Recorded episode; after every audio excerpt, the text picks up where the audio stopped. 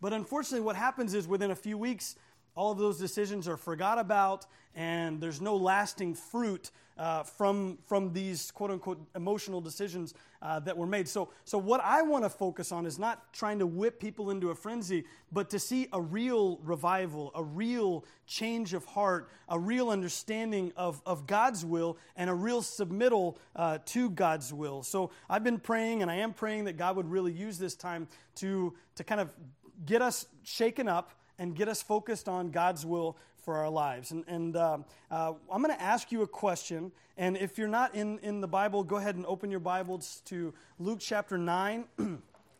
All five messages are going to be from this text uh, that you guys are memorizing. Uh, we're going to start in verse number 18, and the text goes through verse number 26. So all five messages are going to be taken from this, this portion of Scripture. So Luke 8, uh, 9 verses 18 through 26. And today, and each message is going to answer one question. And so, if you're looking for a title for the message, uh, the, the title is a question, and the question is Who is Jesus? Who is Jesus? In fact, this is a very important question. This may be the most important question that anyone could ever answer. You know, if, if you're asked, Who is Jesus? Uh, this is a very important question because this question can determine where you'll end up in eternity. If, if you get the wrong Jesus, you, you don't get salvation. You know, there's a lot of Jesuses in the world today, a lot of different Jesuses. There's a, there's a lot of different people, a lot of different religions, a lot of, a lot of different uh, groups of, of people, denominations have different ideas about who Jesus really is. And so we need to understand what the Bible teaches us about Jesus. Let's say Muslims, okay?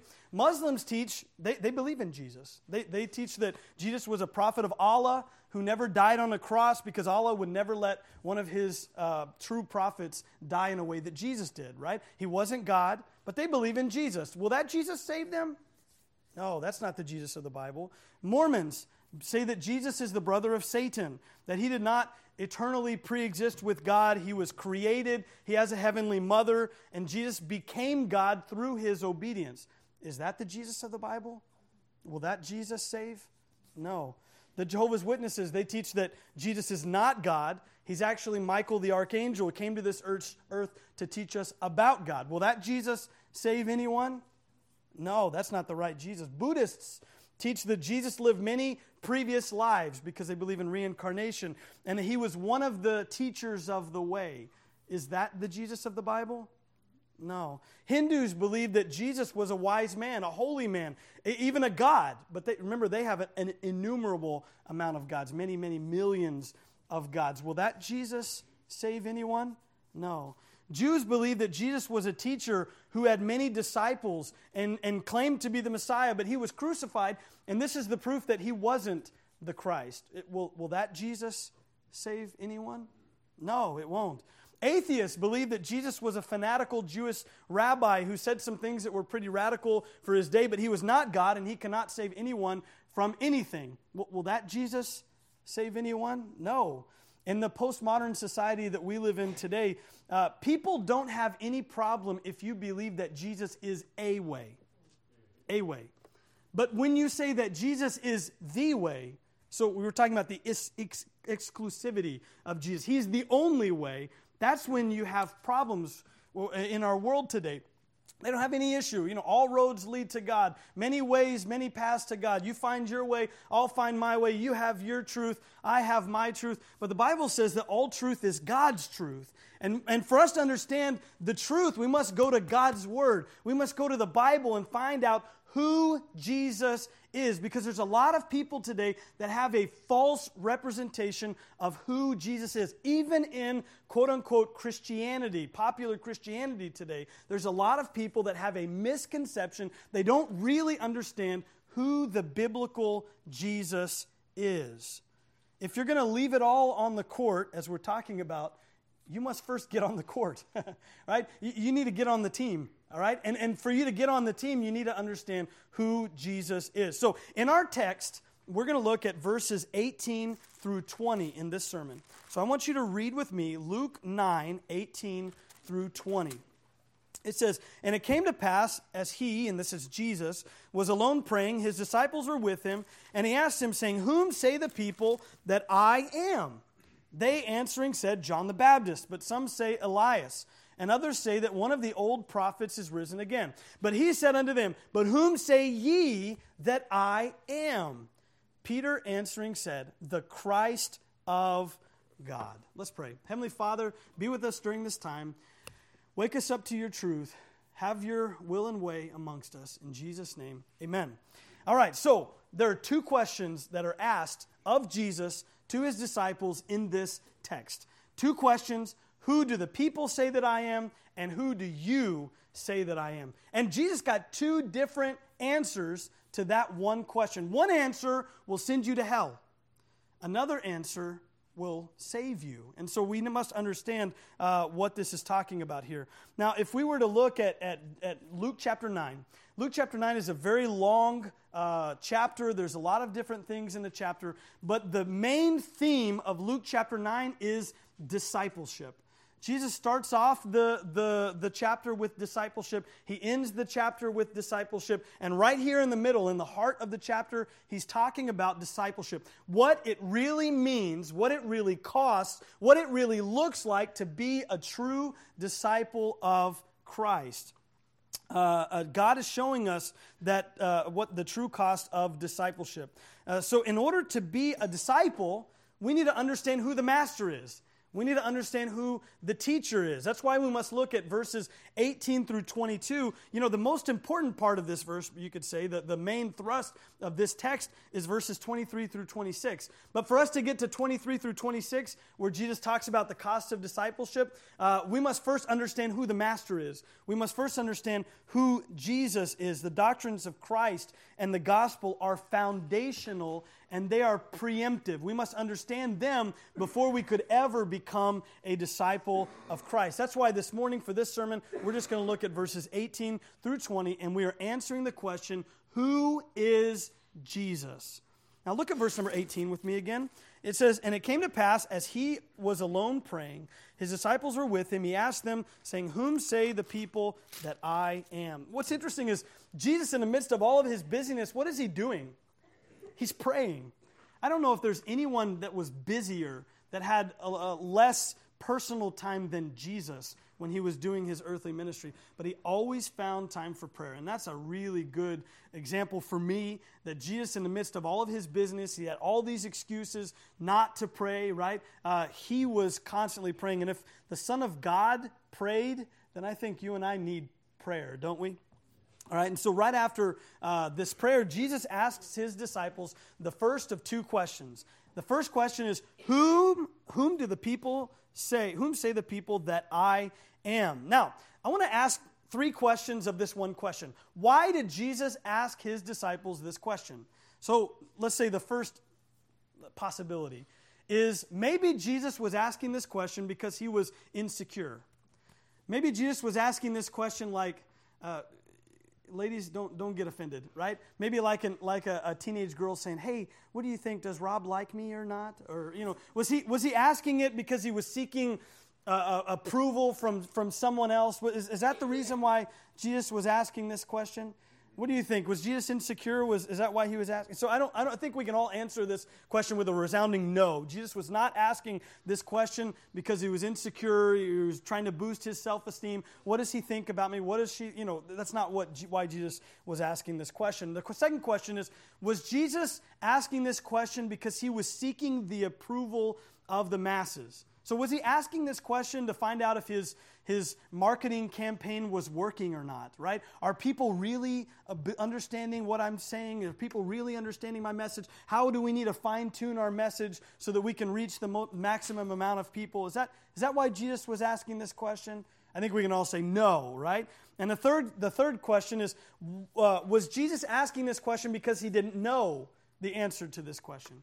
And I hope you can all shake your heads like this and say, no, he knew the answer to this question, right? If you, if you say yes to that question, you're actually a, a heretic. You don't believe that Jesus was, was God who knows everything. Uh, but, but I think we all understand that Jesus knew the answer to the question that he was asking. Because John chapter 2, verses 23 through 25, it says, Now when Jesus was in Jerusalem at the Passover in the feast day, many believed in his name when they saw the miracles which he did. But Jesus did not commit himself unto them. Jesus didn't believe in their belief. He didn't trust himself unto them. Why? Because he knew what uh, it says, uh, because he knew all men and needed not that any should testify of man, for he knew what was in man. So Jesus, even though uh, he uh, uh, submitted himself to the will of the Father, even though that he lived as a human, he still was omniscient. He still knew everything, and he still knew what was going on in the hearts of the people who he was teaching and, and to whom he was preaching and the people whom, uh, who he was serving, right? So Jesus knows what is going on inside of your heart. Your youth director may not know what's going on in there, your parents may not know, but God knows. God knows everything. So if Jesus isn't asking the question because he's insecure, because he's seeking the approval of the masses, or because he didn't know, why did Jesus ask this question? Now, here's, here's my opinion. Here's uh, uh, what I believe the Bible teaches. Jesus wasn't asking this question for those reasons. Jesus was asking this question to mark the difference between unsaving faith and saving faith, between the faith that the masses had and the faith that the disciples had. You know, the Bible teaches that you can have a faith that doesn't save. James chapter 2. James chapter 2 talks about two different types of faith. We don't have the time to get into it. Maybe you could look into it tomorrow morning in your devotion. Read James chapter 2 and ask yourself the question what kind of faith do I have? Because in James chapter 2, there's two types of faith there's saying faith and there's saving faith. There's a faith that says, I believe in God, I believe that Jesus is Christ, but it doesn't work. There's no proof of the fact that that, that there's salvation there, that I actually believe that Jesus is God, that Jesus is Lord, that He's my Savior. And then there's saving faith, true faith, because true faith is always manifested, is always made public by works. All right? So let me ask you a question. If, or, or think about this. Uh, if I tell you that I hate Brother Gable, I hate him, I can't stand him, I can't stand anything about him, right? And that's what that's those are the words. Those are my that's my profession. But then in real life, when I see him, I, I give him a hug and I say, hey, buddy, how's it going? And ask him about his kids. And, and, and you know, there's something not right here, right? My words and my actions don't line up, right? And uh, if I really hate him, I'm going to spit in his face and I'm going to punch him on the cheek and I'm going to say, get out of my face, you know, that kind of thing. So uh, there's something wrong here, right? If you say that, that Jesus is Lord and He's God and, and He's my Savior, you should act differently, right? So there's a saying faith there's a professing faith and there's a possessing faith, right? There's a, there's, there's a faith that only has words, and there's a faith that whose words are proved, are manifested by works, by true actions, right? So there's, there's two different types of faith. And another thing you must realize is that faith is always placed in something. Okay, so uh, one of the things I, I, used to always use as an example when we were in Ukraine is the building that we were in in Kiev. Uh, on both sides of the auditorium, there were outlets, and there's outlets on this side, there's outlets over here. And on one side of the, the auditorium, uh, there was an outlet that didn't work, and on the other side, there was an outlet that did work, right? So uh, if you plug something into a non working outlet, what is going to happen? Nothing, right? But if you plug something into a working outlet, it's going to work, right? So in order, in order to get a reaction, in order to have light, let's say I'm plugging a lamp in, I need to plug it into the right outlet, okay? And you could say that faith is like that, that, that plug that you plug into an outlet, right? And you must plug into the right outlet in order to get something from that. If you're plugging your faith into a Jesus that's not the biblical Jesus, you're not going to get anything right? Uh, if you're plugging your faith, if you're plugging yourself into something that the Bible teaches is not true, you're, you're not going to be saved, right? You must understand who the real Jesus is, who the Jesus of the Bible is, and then connect yourself with Christ through faith, and only then you will be saved. There's a, there's a pastor brother, Kent Brandenburg. He uses the illustration of Jesus as a jar of peanut butter. And it's, it's silly, right? Let's say you're talking to someone and, you, and he says, Oh, I believe in Jesus. And you're like, Oh, great. You know, the Bible says you believe in Jesus, you're saved, right? So you assume this person's saved. And then you start asking him, Who is Jesus? And he's, Oh, I believe Jesus is a jar of peanut butter. I'm like, whoa, that's, there's something wrong here. That's, that's not the Jesus of the Bible, right? So you understand that in order for faith to save you, faith must be real and genuine, and faith must be placed in the right socket, right? In the right outlet, in the right, in the right Savior. There are many quote unquote saviors around. There's only one who will save you, and that's the Jesus of the Bible. So let's take a look at the answer that the disciples gave Jesus. Jesus says, Who do the people say that I am? What do the people say? Who do the people say Jesus is? Look at verse number 19. They answering said, John the Baptist. Now stop right there. I would like you to imagine the typical Jesus that a lot of people imagine, like in, in the movies and uh, in the cartoons and in the, the depictions of Jesus, this fair haired, fair skinned, long wavy haired Jesus with, with golden, uh, you know, this, this, this beam around his face, sharp blue eyes, maybe even a halo around his head, right? And I want you to imagine John the Baptist. Okay? Now, do you, are you seeing two different pictures here?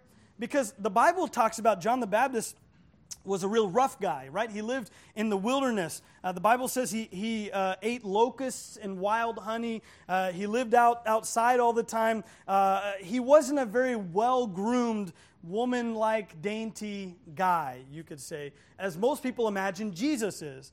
Now, we already know earlier in our chapter, because in Luke chapter 9 it tells us that John was already beheaded by the time that we get here. In fact, if you look at verses 6 through 9 of Luke chapter 9, it says, And they departed, went through the towns, preaching the gospel, healing everywhere. Now Herod the tetrarch heard of all that was done by him, by Jesus, and he was perplexed because it was said of some that John the Baptist was risen from the dead. So people saw Jesus and what he was doing, and they're saying, John the Baptist is risen from the dead. They're equating what Jesus is doing and, and how Jesus is ministering with John the Baptist. And so Herod, Herod uh, in verse number 9 says, John have I beheaded, but who is this of whom I hear such things? And he desired to see of him. So when people were seeing what Jesus was doing, they're saying, John the Baptist rose from the dead. Now, if you look at our, our answer, it says, some say John the Baptist, some say Elias. Who is Elias? That's Elijah. Now, what did Elijah look like? How did Elijah act? Was he as a real prim, proper guy that we, could, we imagine Jesus was?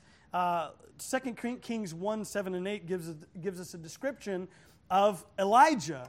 And uh, the, the king asks one of his servants, uh, his servants heard something from one of the prophets, and he says, uh, verse number seven, it says, And he said unto them, his servants, What manner of man which came to meet you and told you these words? What did the guy look like?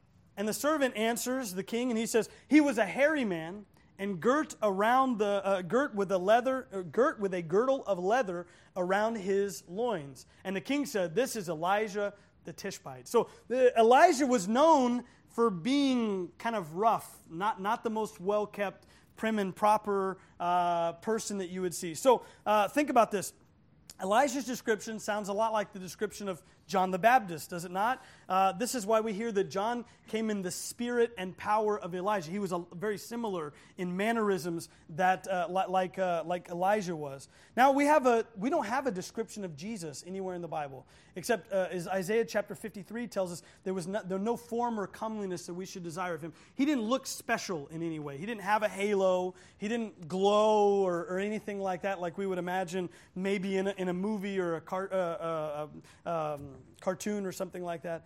But, but what's interesting is if the people think that Jesus is either John the Baptist resurrected or Elijah returned back to the earth, because remember, Elijah didn't die, he was, he was raptured away, right?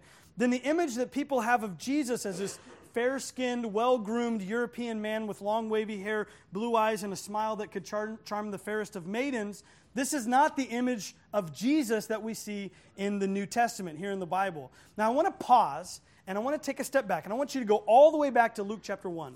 And I want you to thumb through Luke chapter 1 with, or Luke, cha- Luke chapter 1, verses 1 through 9, and I want you to look at what the, what Luke teaches us about Jesus. We're just going to look really quick. We're going to go really quick at 20 things that we know about Jesus before we get to our text, right? What does the Bible teach us about Jesus in the first nine chapters of Luke chapter 6? If you look at verses 26, 27, we know that Jesus was born of a virgin. This is chapter 1.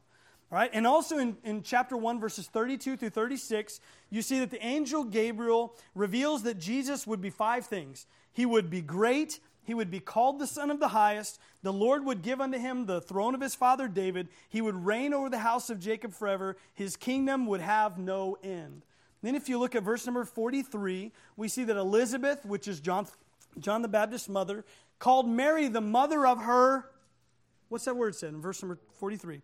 the mother of her Lord, right? And so Jesus is Lord, right? He's king. He's the one who's in charge. And this is even before he's even born.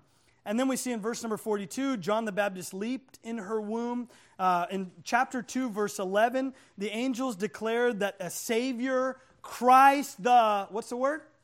Lord, was born. Uh, verse number 20, uh, chapter 2, 26, Simeon was waiting for the coming of the Lord's Christ and that he would not die until he saw him. And then he takes baby Jesus and calls him three things God's salvation, the light of the Gentiles, and the glory of Israel. In uh, chapter 2, verses 47 through 49, we see Jesus at 12 years old uh, was astonishing the teachers of the law in the temple by his understanding and answers. And then he told his parents that he needed to be about his father's business. Now, who was Jesus talking about? Was he talking about Joseph? He was talking about God the Father, right? He must be about God the Father's business. And then in chapter 3, verses 16 through 17, uh, we see that John the Baptist, whenever people was wondering that he was the Christ or not, he said, There's one mightier than I who's coming, and I'm not even worthy to untie his shoes, and he's going to baptize you with the Holy Ghost and with fire. This is talking about Jesus. And then in verses 21 through 22, at Jesus' baptisms, uh, Jesus' baptism, only one time, the heavens opened up, the Holy Ghost descended upon Jesus, God the Father thundered his voice down from heaven Thou art my beloved Son, in thee I am well pleased. Uh, in chapter 4, verse 12, I want you to see this one. I want you to read this one with me. When Jesus was tempted by Satan after a 40 day fast, he answers Satan. He says, Jesus answering said unto him, It is said, Thou shalt not tempt the Lord thy what? Whoa. Jesus is telling Satan that he is Satan's Lord and he is Satan's God. Isn't that interesting? Jesus is Satan's God. Jesus is Satan's Lord. Now, he doesn't submit to God's lordship, but God, Jesus, is Satan's Lord.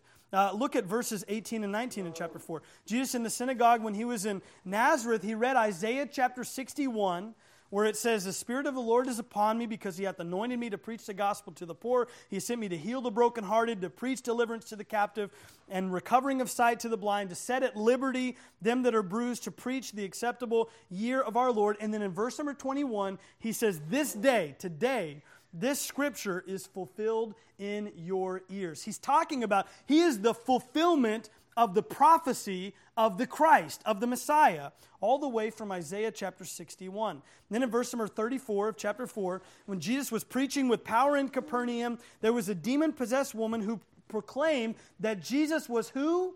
The Holy One of God. And people were amazed at the authority and power that Jesus had. And because of that, his fame spread all around that area. And then in verses 41 through 44, it says, Read with me of chapter 4. Now, when the sun was setting, all they that had any sick with divers diseases brought them unto him, and he laid his hands on every one of them and healed them. And devils also came out, saying, uh, many crying uh, out and saying, Thou art who?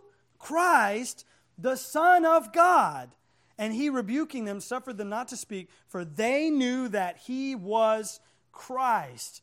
And then, and then the 14th thing we see in chapter 5, verses 20 through 24, we see Jesus healing a man sick with palsy that was let down through the roof of the house that Jesus was teaching in. And in the ears of everyone that was present, he looks at this man and he says, Man, Your sins are forgiven you. To which the Pharisees replied, Who can forgive sins but God alone? To which Jesus was replied, Duh. This is what I'm trying to get you to understand. Only God can forgive sins, and I just forgave this man's sins. So who am I? God, right? And then in chapter 6, verse 5, when the Pharisees accused Jesus and his disciples of breaking the Sabbath, Jesus told the Pharisees that he is Lord of the Sabbath. He's the Lord, he's the one who created the Sabbath. He equated himself to God there in that passage. In chapter 7, verse 16, when Jesus resurrected the dead man, the people who saw the miracle said, Who visited his people? Verse number 16. There came fear and they glorified God, saying that a great prophet has risen up among us, and that God hath visited his people. God has visited his people. Chapter 7, verse 48. Jesus, in the house of a Pharisee, forgave the sins of the woman who washed his feet. Who can forgive sins but God alone? Only God can. Jesus forgives sins. Jesus is God. Chapter 8, verse 24. When a storm rose on the Sea of Galilee, Jesus rebuked the winds and the sea, and immediately everything was calm. Can you imagine that? And that's an amazing miracle. And who can do that but God alone? Now, I want you to read this one with me as well. Chapter 8, verse 39. this is Jesus when he cast the legion of demons out of the man from uh, the, the demoniac of, of the Gadarenes. He told the man who was formerly possessed with a demon in verse number 39, he says, Return to thine own house and show how great things, what's the next word? God hath done unto thee. So go home and show them what God has done for you. Now, what, is, what does the next uh, part of the verse say? And he went his way and published throughout the whole city how great things, who? Jesus had done unto him. Jesus is God, right? God and Jesus, these words are interchangeable. God is Jesus, and Jesus is God. And then at the beginning of our chapter, in John chapter 9, verse 1, Jesus gives his disciples power and authority over all devils and diseases. Who can do that but God alone. Now, think about this. I've just shown you 20 evidences that Jesus is Lord, God, and Christ from just the first nine chapters of Luke, just before we get to our text. Now, think about this. If the people that Jesus was teaching and preaching to had all of these evidence, maybe they didn't have every single one of these evidences, but they had a, several of these evidences. If the people had all of these evidences, why is it that they didn't believe that Jesus was Lord, Christ, Savior, and Messiah, as we should, right? Um, did the people in Israel, answer this question, did the people in Israel have enough evidence to believe that Jesus was the Christ? I think we can all say, yes. All right, even if they had one of the 20 evidences, that's enough evidence to believe that Jesus is the Christ. But many of them had several of those evidences, maybe, maybe more than that. So we, we say, yes, they all had enough evidence to believe that Jesus was the Christ. But instead of believing that Jesus was the Christ, they said, well, John the Baptist or Elijah or one of the other prophets who's risen again. You know, it's really sad that despite all of the evidences, there are so many people that don't believe in the Jesus of the Bible. There's so many evidences. There's a mountain of evidence to prove that Jesus is the Christ. Look with me at 2 Corinthians chapter 4. 2 Corinthians chapter 4. You keep your finger in Luke chapter 9, we'll go right back there. But 2 Corinthians chapter 4, verses 3 and 4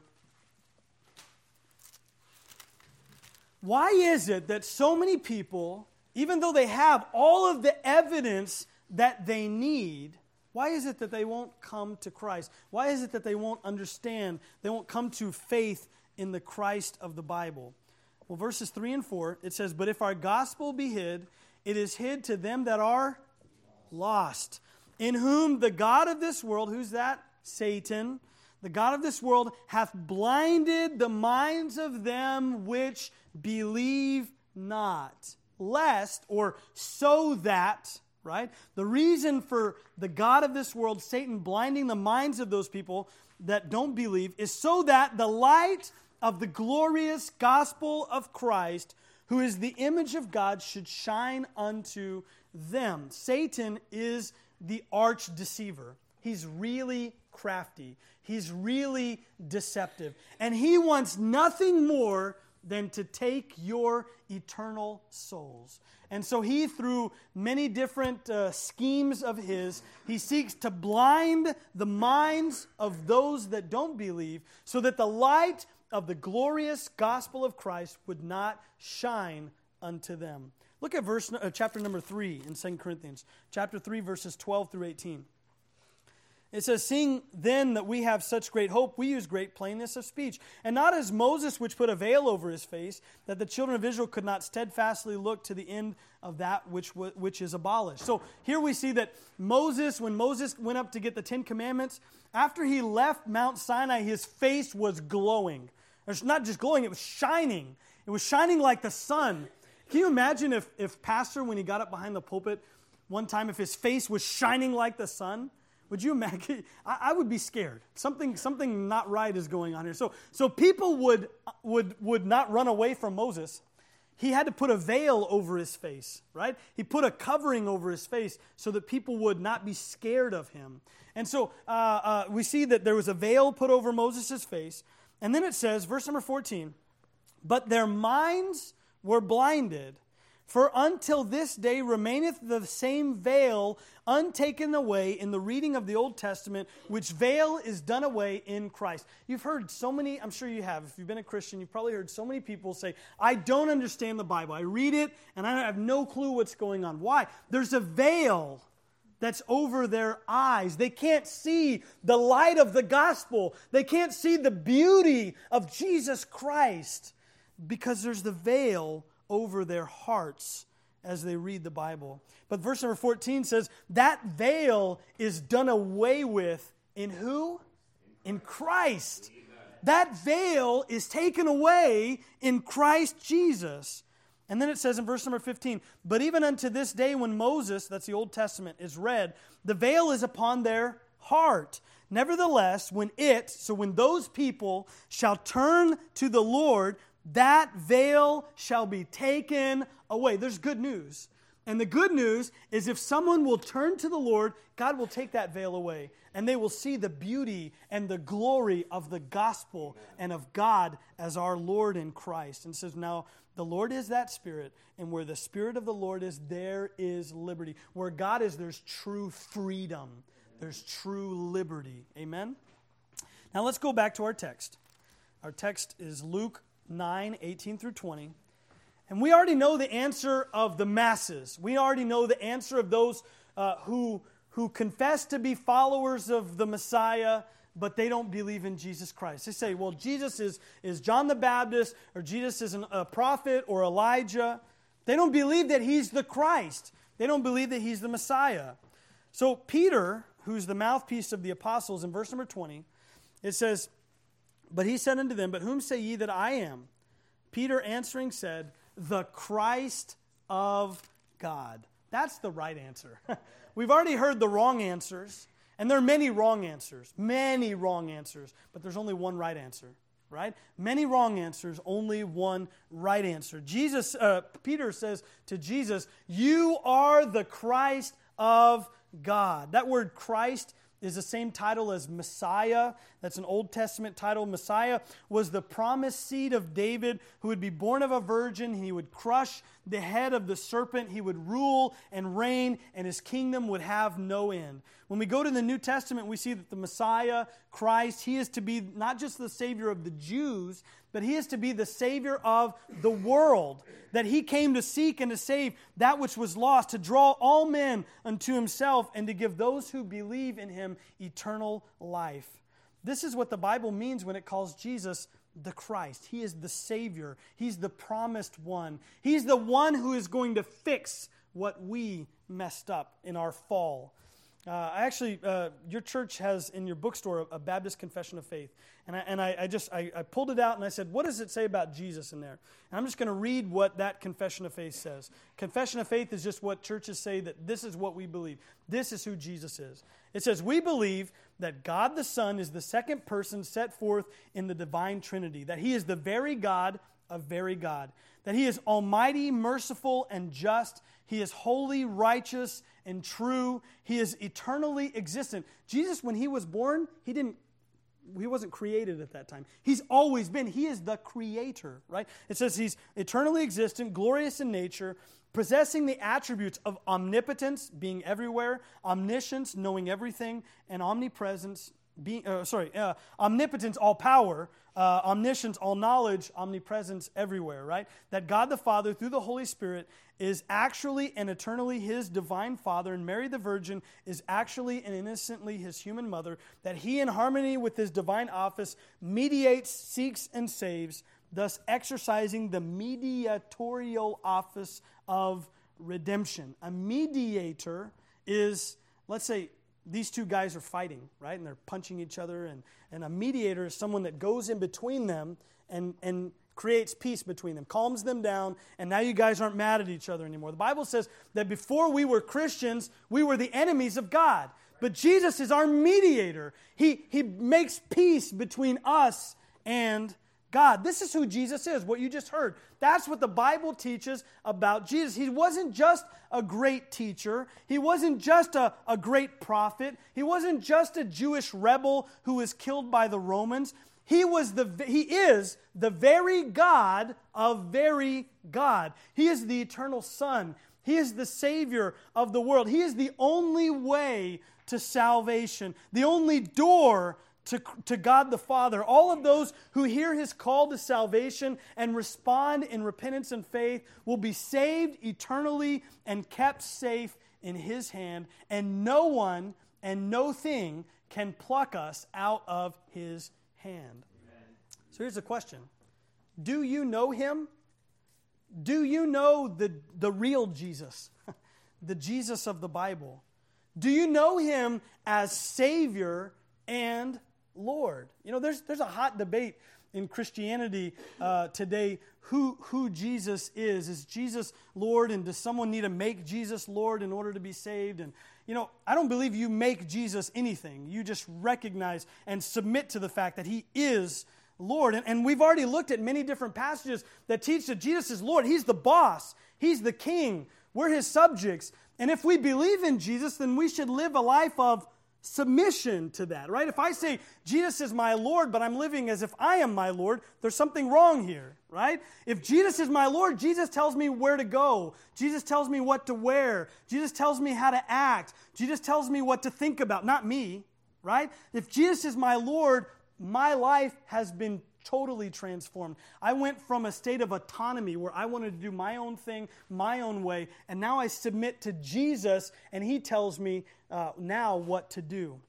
Do you know Jesus as Savior and Lord? If you don't know Him as the Bible presents Him, then there's no point for us to go any further in any of these sermons. You're not on the court, you're not on the team if you don't know Jesus as, as Peter says, the Christ of God. In order to be a disciple, you must first know the Lord. Remember, we started out this sermon by reading two questions that Jesus asked of his disciples Who do the people say that I am? And who do you say that I am? He got two completely different answers. The people thought he was a great prophet, the disciples believed him to be the Christ of God. One saves, one answer saves, the other answer sends you to hell. The other answer deceives you. One answer leads to hell, the other leads to the bliss of heaven. One answer makes you a child of God, the other answer has you stay the child of the devil. So, what's your answer? How do you answer the question? Who is Jesus to you? Who do you say that Jesus is? Well, let me ask you a question Is Jesus your Christ? Is he your God? Is he your Lord and Savior? Have you placed your trust in Him? Have you come to a, a, the end of yourself where you realize that you are going the wrong way, that your way leads to destruction, your way leads to heartache, your way leads to pain and eternal separation from God, and where you've turned from your way and you turn to Christ and you say, God, I give up. I surrender. I'm done doing things my way. I know that you're the boss, and now I'm going to do what you want me to do. There are so many people who have a head knowledge of God and not a heart knowledge of God. I heard this many times. Maybe you've heard it many times too. But a lot of people miss heaven by 18 inches. And what does that what does that even mean, right? 18 inches that's about the distance between your head and your heart. So what that's saying is there's a lot of people who have a head knowledge of God. They know what the Bible teaches about Jesus, but they never submitted to him. They've never believed in him and they, they don't trust him. And so, because of that, they're not saved. To, to be saved is not believing in the existence, it's, it's a true trust and reliance upon Jesus Christ. When Jesus is your Lord and your God, He is the one who decides what you will do with your life. He's just, he decides what your desires are going to be, what your goals in life are going to be, what your future plans are, what your activities, your friends, your pattern of life uh, is. Uh, you, you were bought. If you're a Christian, you were bought with a price. That's what 1 Corinthians 6, verses 19 through 20 says. It says, What know ye not? That your body is a temple of the Holy Ghost, which is in you, which ye have of God, and ye are not your own? If you're a Christian, if you've submitted to, to Christ and you've believed in Him for salvation, you're, you're bought, right? God is your master, God is your Lord. You've been bought with a price, so therefore glorify God in your body and in your spirit, which are God's. Your body, if you were bought by Christ, is not your body, it's His body. Your mouth is not your mouth, it's His mouth. You should use your mouth and your body and your soul, your very existence, to love and to glorify God. And only when you do that will you have true peace and true joy and true fulfillment in this life. This world is full of empty pleasures. The Bible says there is pleasure in sin, but it's for a season. It's only for a short period of time, and then you have a whole bunch of bad uh, repercussions that happen because of that. But when you live for the Lord, you live for the Lord with no regrets, right? You leave it all on the court, and you have the life of joy and peace of knowing God. If you know who Jesus is, if He's your Savior, if He's your God, if He's your Lord, then you should be willing to tell others about Him. There are so many people who don't know who the real Jesus is. So tell them. Amen. Tell them. So Jesus has a question for each and every one of you this morning. And you got to answer this question before we go any further. Who am I? Jesus says, Who am I? Who do you believe Jesus is? That's the most important question. And we need to get this question out of the way first. Let's pray.